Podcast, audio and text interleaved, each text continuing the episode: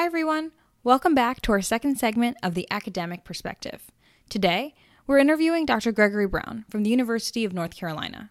Dr. Brown has long had an interest in finance and economics. He worked at the board of directors at the Federal Reserve System before coming to UNC. And once he got to Chapel Hill, he carved out a path for himself as a leader and an entrepreneur at the Kenan Flagler School of Business. He founded the Capital Markets Laboratory, the school's Center for Excellence in Investment Management, and the Institute for Private Capital. He's been a true leader in the world of private capital research, and I'm thrilled to have him on. I'm your host, Shruti Rao, and this is Counting on Capital.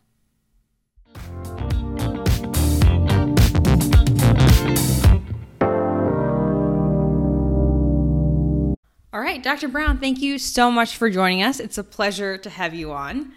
You are a prominent researcher at UNC's Kenan Flagler School of Business, and you've dedicated much of your work to studying private capital. Previously, you've worked in the Federal Reserve System and even in artist relations for Hollywood. So, I'm curious, how did you get interested in business, and what led you to study private equity? Well, I've actually always had a pretty strong interest in finance and, and business. Uh, and even as a as a child, I remember like reading my dad's uh, copy of the Wall Street Journal that would that would uh, come home with him. And uh, when I was undergraduate, there wasn't a business major. Um, I, I was interested in in economics and ended up doing a, a double major in economics and, and physics uh, that turned into me working at the Federal Reserve. And, and when I went uh, to work at the Fed and was thinking about grad school, the economists I was working with there said, you know, you're really much more interested in finance than you are in uh, economics. So you should look at finance programs. And so I, um, I did that. Ended up getting a PhD in finance, and then as uh, as part of my research agenda, ended up getting quite interested in sort of things that were happening on the, the cutting edge of finance, so new market innovations. At the time, that was really the development of derivative markets and hedge funds and alternative investments. And, and that turned into, I'd say, a broader interest in terms of how alternative investments, broadly speaking, fit into the asset management and portfolio management um, process. So, Dr. Brown, you were one of the early advisors to the Private Equity Research Consortium back in 2013. It was a conference that brought together scholars across different universities to study private equity. The goal was to improve research barriers of data collection and to develop a better understanding of the impact of private equity. Looking back, what do you think have been the biggest takeaways and learnings from the research? Yeah, I mean, at the time, uh, there was really just no good large sample evidence in terms of what the performance of private equity had been. There, there were not well established comprehensive databases. So it was a very simple task initially, which was just how do we better understand what private equity looks like a, as an asset class? So there were very wide uh, divergences in terms of what performance uh, uh, metrics had been historically at, at, the time. So, for example, the, the Thomson database had performance numbers that were close to a thousand basis points below the numbers that uh, the Cambridge um, indices had, and, and people just weren't, they just weren't sure what, what the asset class looked like from a, a basic performance perspective. So we really wanted to get research quality data so that we could answer fundamental questions about the asset class. And you know, that led us um, to a variety of data sources, but the one that's been uh, most important for us is the Burgiss um, data set because that data is sourced directly from limited partners. It's the, it's the cash flows that the limited partners experience, so it's, it's exact um, performance net of fees. Um, it's fairly comprehensive. It's free of selection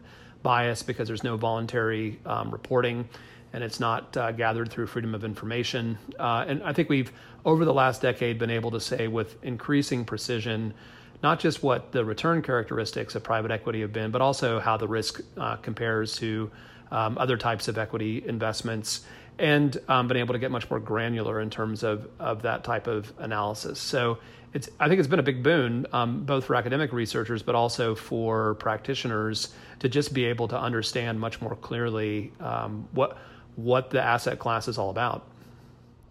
So let's talk about that in a little more detail. What does this research and new data set reveal about private equity's performance, especially in comparison to other asset classes? Yeah, so so I think we've been able to show um, without any doubt that private equity has consistently outperformed uh, sort of large cap public benchmarks. And this is true in the U.S. It's true internationally as well. Uh, and so I, I think that at, at one point there was a question like, you know, is private equity outperform? And I think certainly now the the view is um, it outperforms. The question is, does it outperform on a risk adjusted basis? This is a more nuanced um, question because it's not as easy to observe what the risk characteristics are of private equity. So you can't just look at a monthly time series and calculate the standard deviation the way that you can for um, a public stock price. So you have to use more sophisticated uh, um, statistical methods to try to infer that. And and I think you know where the where the research is right now is an agreement that private equity is a bit riskier um, than public equities when you look at uh, sort of the probably the best benchmark, which would be something like a you know small cap value type index, it is a little bit riskier than that small cap value index, which is itself riskier than large cap uh, total market index.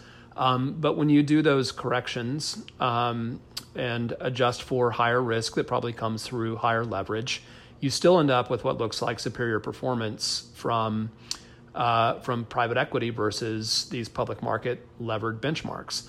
So you know, the, the, it looks as though you know historically over uh, you know the last um, couple decades or so that that outperformance has been you know between you know 100 and 300 basis points per year on average. It's varied some. It's been um, I would say somewhat lower on average in the last decade than in the previous decade. But if you look at the long history, the returns we've had in the last decade are sort of on par with the full sample um, that we can observe in, in, the Burgiss data. So it's not clear that there's sort of a, a trend towards lower returns as uh, over the long haul as much as there is just variation over time and uh, you know returns in the more recent decade are less than they were in the decade before that. So, when we think about this finding of private equity as a consistent high return asset class, why does that matter? What does it mean for investors, pension funds, and the like? Yeah, well, I mean, I, th- I think the return uh, for all asset classes has come down in the last um, decade. Um, so I think to the extent that you have investors who are able to tolerate higher risk, uh, they would want uh, assets that that uh, have higher returns. So it's an appropriate asset class. Um, I don't think probably anybody should be you know 100% private equity. Uh, if you if you believe in in sort of a uh, efficient markets um, view of the world, where the best thing you can do is hold a broadly diversified portfolio of all assets, then private equity should be a part of that portfolio, and it should be part of that portfolio in sort of roughly the weight that private equity represents among all investable assets. So you're probably talking you know, de- depending on your asset allocation, five to ten percent allocation to private equity in a in a broadly diversified portfolio, something like a, a, pension fund or an endowment or a foundation portfolio or even a high net worth um, portfolio. So I think in, in, that sense, you know, there's sort of a, a good reason to include it. It um, it expands the the set of investable assets. Um, there's, uh, I think, a debate as to whether private equity is really just levered to public equity. Is there something unique about private equity? Uh, I think increasingly there's evidence to suggest that it is different. Uh, and, and maybe it's different in sort of two interesting ways. The, the first one is it, it gives you access to a different set of companies, type of companies, and so that provides some diversification benefit. And, you know that that could just be because of the industry or the geography or or the size. But I, th- I think there's other aspects that are, are, potentially important as well, which is the, the way that private equity companies are run um, is potentially different than the way public companies are run. So the way I, my recent research has been thinking about this is public equity is a great way to, to own a company if it's sort of steady as she goes. If if strategy is obvious, if operations um, are obvious, if you have good governance in place, you know, and you just need you just need access to cheap capital and you want liquidity for for the shares. If instead you're in a situation where you might want to do something different, you need to reposition a company, it's in distress, or you need to do something strategically, such as roll it up, or it's faced with uh, sort of a, uh, a shock to the product market that it's in, then maybe having a more concentrated ownership structure that's more nimble and can facilitate change is more efficient and a better way to create value. And so I think, you know, in my view, that's where private equity provides something unique. Um, is really the ownership structure and the governance and the agency issues around ownership are different for private companies and public companies, and that may let them do things that public companies just um, can't do as well. You also founded and direct the Institute for Private Capital. Can you tell us more about the IPC? What are the most interesting ideas and findings that have come out of the IPC, and what work do you think still needs to be done in the future? Sure. Yeah. So so IPC really grew out of the the effort, um, the original effort around private equity research. Uh, so we we realized early on that there was a gap in in data across all alternative asset classes. And we just picked private equity as a place to start because it was probably the, the darkest um, corner of, uh, of, places to do research. There just wasn't hardly any data there that was reliable and publicly available at the, at the time.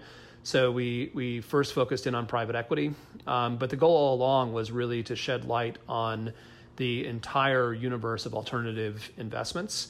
So we've um, since expanded um, what was originally just the private equity research consortium, now includes a, a, commercial real estate research effort called the Commercial Real Estate Data Alliance, as well as an effort that's looking more broadly at active management strategies. That's called the Active Management Research Alliance. We're looking mostly at hedge funds right now, but really in a, in a broader sense, just you know, how do we think about endowment style investing where you have a large percentage of a portfolio that is in illiquid or private um, investments. So, you know, how does that fundamentally change the the investment process that we all learned in, in graduate school? There's been a tremendous amount of public discourse about private equity and the role of private capital more generally in the economy. What do we know about how private equity impacts small businesses and job creation? And what do you think needs to be done to make sure that private capital is deployed in a way that is sustainable and ethical? Yeah, I mean, obviously, there's been a lot of, of uh, public policy questions around, you know, basically is private equity, you know, good or bad for the economy? Um, you know, I think this is a nuanced question because I think the answer is is is yes. It's it's both good and bad. It depends on the particular situation that you're in. Uh, depends on you know whether you're an investor or a worker, and if you're a worker, which company you work for. So, I, mean, these are really nuanced um, questions, and I think the academic research um, gets at this. And I'm, I'm, I'm glad that you're also doing a session with Josh Lerner because he's done some very important research in this area that, for example, shows the difference in employment trends for um, private equity transactions that are public to private transactions versus private to private transactions. And so, you know, what, what you see there in the data is, you know, there's significant job losses at public to private transactions but there's significant job gains at private to private transactions. And that has very much to do with why there are public to private transactions. These are public companies that have really run into trouble and they they need um, something to happen in order to have them continue to be viable operating entities. And often that's some sort of restructuring. And that restructuring could could happen in different ways. It could it could happen by having a private equity owner come in and restructure it. It could also happen through the bankruptcy process or through acquisition by another strategic buyer. And so to simply say, oh, you know, private equity is bad because it bought and restructured this company is is not the right comparison. It's what would have happened to that company absent that private equity buyer. You know, would they have gone through bankruptcy and been liquidated? And, and instead of having a 15% job loss on average, you'd have a 100% um, job loss. Um, or you know, how would it have compared to to the outcome if there was a strategic buyer. You know, maybe they would have shut down more divisions, or maybe they would have grown the company. So, so I think there's a lot of nuance in this analysis to understand, you know, what are the overall implications for for the economy. Those can be done at a micro level by looking at individual companies, the way that Josh did, which is really powerful. It's that's really important research. It can also be done at a more macro level. And some of the work that I've done has looked at that, where we've said, okay, let's look at all of the private equity investment that went into a particular industry in a particular year in a particular country and then see what happened to the other companies in that in that industry um, and in particular the public companies in that industry. Were they harmed or did they benefit? You know what happened to their capital structure? What happened to their capital investment and you know what happened to overall employment gains and and what we found was sort of on balance that other companies in the industry responded in a way that's pretty intuitive. They did things that made them more competitive. So, what happened was private equity came in, um, they acquired a company, they made that company more competitive, and that caused the other companies in the same sector to become more competitive as a natural response to that higher level of competition. So overall, that's a good thing, right? That's that's increased aggregate productivity for that sector. That's a good thing for the economy in the long run. But of course, I think from a public policy standpoint, we have to understand that there are dislocations there. There probably were people that you know worked for less efficient units that got laid off, and and you know those may or may not be offset by the people um, who gained jobs in more efficient um, units. So you know it there's there's just a lot of nuance here. There's not good you know sort of um, tweets that capture uh, this or sound bites or you know it's it's something where I think you really have to be a careful empiricist to understand what's going on.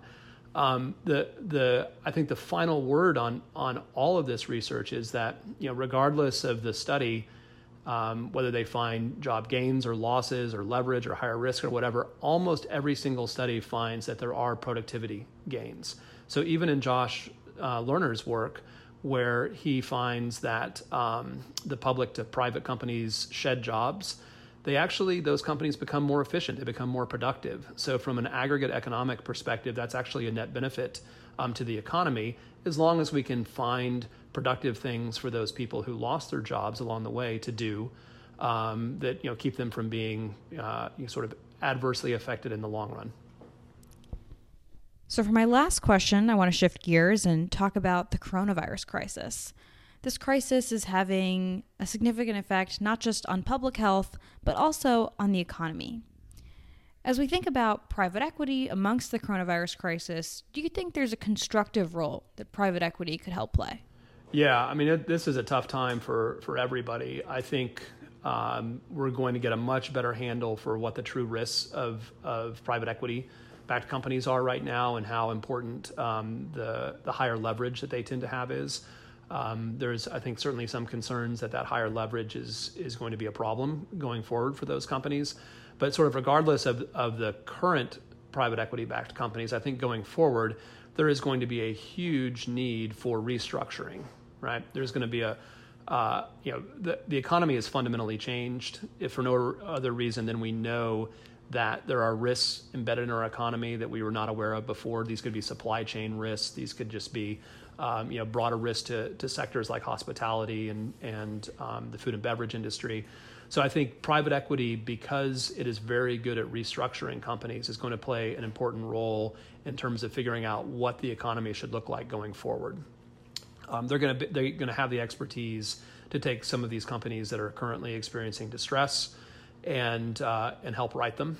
Uh, and uh, fortunately, I think that there is a lot of capital on the sidelines right now, both coming through private equity channels, but also the Fed has said that it's clearly going to support um, the credit markets in terms of being able to provide um, additional debt to the private sector. So my hope is that you know when the economy does start um, to reopen and we start seeing uh, economic growth again, that the companies that need to be restructured are going to be helped by the expertise that is coming from private uh, capital investors as well as the broader financial system.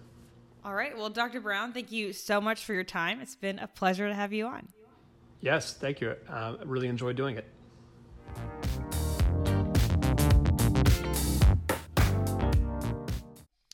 And that's a wrap, everyone.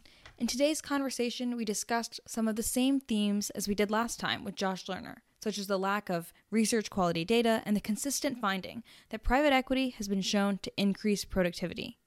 Research shows that PE will come in and increase productivity, and then entire industries become more productive to match their competitors. In an era where some are concerned about American productivity growth, I agree that this is good news. Still, there are important questions here we need greater clarity on, like what does this mean for jobs and individual workers? The dialogue continues in our next episode where we interview Professor Stephen Kaplan at the University of Chicago. Dr. Kaplan is a research associate at the National Bureau of Economic Research and an associate editor of the Journal of Financial Economics. Thanks for listening, everyone. I'm your host, Shruti Rao, and this is Counting on Capital.